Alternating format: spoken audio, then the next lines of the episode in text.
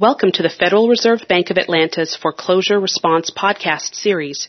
I'm Odetta McLeish White with the Federal Reserve Bank of Atlanta.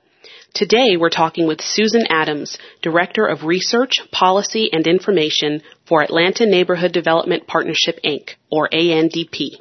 ANDP is a nonprofit established in 1991 to lead and coordinate community-based development throughout metropolitan Atlanta and the surrounding counties and municipalities. Over the years, ANDP has focused on housing development, lending, and public policy to support affordable housing and mixed income communities. As the tide of foreclosures engulfed ANDP's target clientele, the organization decided to focus its efforts around neighborhood stabilization issues, including the need to address property tax disparities. Susan, thank you for joining me today. Thank you for having me. Susan, home sales prices and appraised home values in low income neighborhoods have dropped significantly during this foreclosure crisis. Why is this issue particularly important for low income communities? As home sale prices have plummeted, we at ANDP were concerned property taxes were not reduced accordingly. And the result is that you had property taxes that were out of line with true market values in high foreclosure, predominantly low income and minority neighborhoods. So the risk for property tax overpayment was potentially very high. Inflated property taxes are not only an equity issue, but it's also a neighborhood stabilization issue. Neighborhoods will not stabilize and begin to recover until prospective home buyers invest in those neighborhoods. And when property taxes are too high, that's a deterrent to that investment. Until very recently, tax assessors, as a standard matter of practice, did not include foreclosed and bank owned sales in the valuation process. So when you're in a community where foreclosures are really the market, then you can see how those tax assessed values would not be reflective of the market.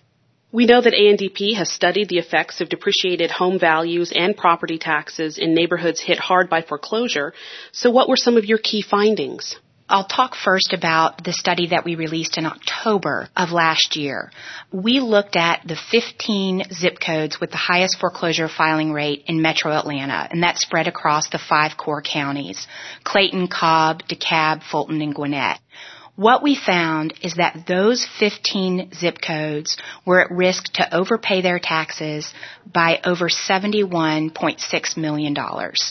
Let me give you a detailed analysis of one particular zip code.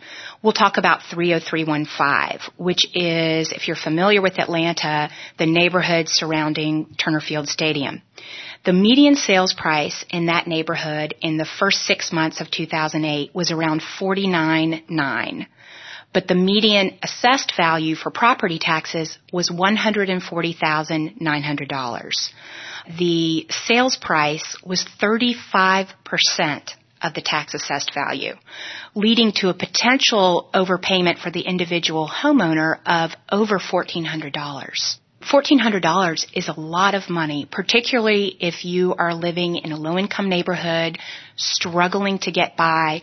$1,400 could mean additional mortgage payments that shouldn't be going to inflated property taxes. That was the key finding of our first report. Our second report looked at sales data from the second half of 2008. And we found that as the foreclosure crisis wore on, home values and sales prices continued to plummet. And as a result, the property tax overpayment risk increased by 66% for those 15 zip codes alone. So the total property tax overpayment risk for those 15 zip codes was over $118 million. Distributing the tax burden on low and moderate income families in a fair manner is an important goal, but in the process, local governments find themselves with reduced revenues. This may mean a reduced capacity to provide services throughout the community. So what has been the reaction of local governments to the findings in your studies? Well, that's true. Local governments are really strapped right now. These are hard times for local governments, but it's very important to remember that these are also very difficult times for local families who are struggling to get by. We were very cognizant of reaching out to local elected officials to explain to them our research findings. And the bottom line is that this is really an equity issue. tax assessors are legally bound to get tax values correct, to make sure that tax values reflect current market values. So that is the law. That's point number one. Point number two is that if the tax digest is ultimately to stabilize and recover and grow, you have to encourage reinvestment in these struggling neighborhoods. Otherwise, homes will remain vacant, and the tax digest will deteriorate further. I think that local elected officials really understood those points and as a result, we actually had two DeKalb County commissioners participate in a media event where we rolled out the research findings from the first report. And then subsequently Atlanta City Councilwoman Joyce Shepard introduced a resolution at the Atlanta City Council urging the Fulton County tax assessors to use innovative practices in valuing properties in high foreclosure neighborhoods. And the Fulton County Commission, Commissioner Emma Darnell introduced a similar measure and both were passed unanimously.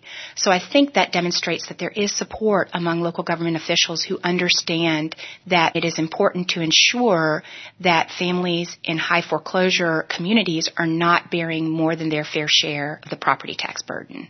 Susan, what were some of the outcomes from the release of these studies, and what lessons can you offer our listeners about the use of research and data to raise awareness about issues that may be impeding the recovery of low income communities?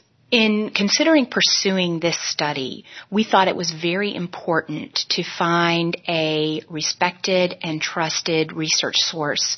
And we found that through Robert Charles Lesser and Company. They are a national real estate advisory firm with an excellent reputation. We thought that solid data was critical to gaining the attention of the tax assessors, local elected officials, and others to this matter. So that was a very important first step. As a result of that, we did produce a very comprehensive report with data that was compelling that was helpful to us in engaging the Atlanta Journal Constitution. As it turns out, the media became a critical component to this process. Reporter David Bennett at the AJC took a great interest in this issue, and he actually devoted seven front page articles over eight months to the property tax disparity issue. It raised general awareness and it just brought the issue front and center.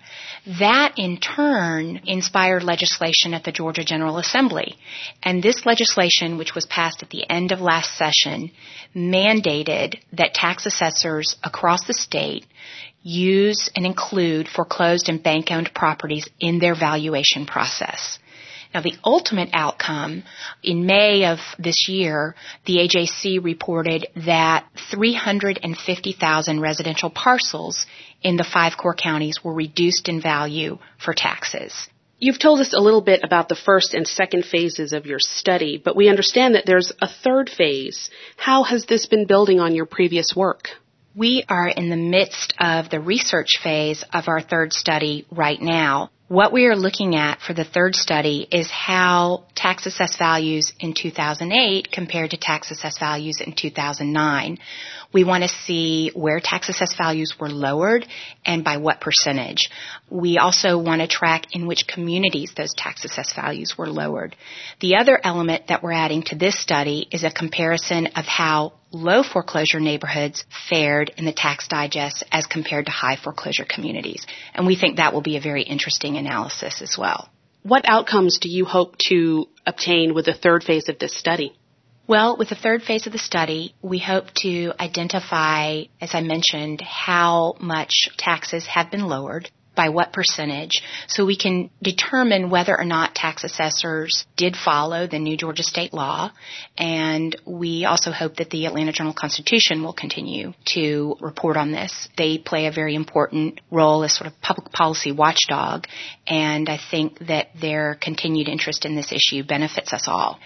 Our approach from the very beginning of this project has been to work collaboratively with tax assessors and their boards, and we will continue to do that as the third phase of research is released. We feel that an open dialogue is very important.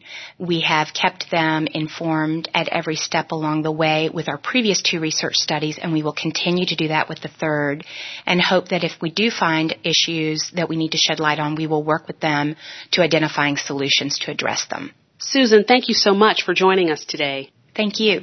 This concludes our podcast.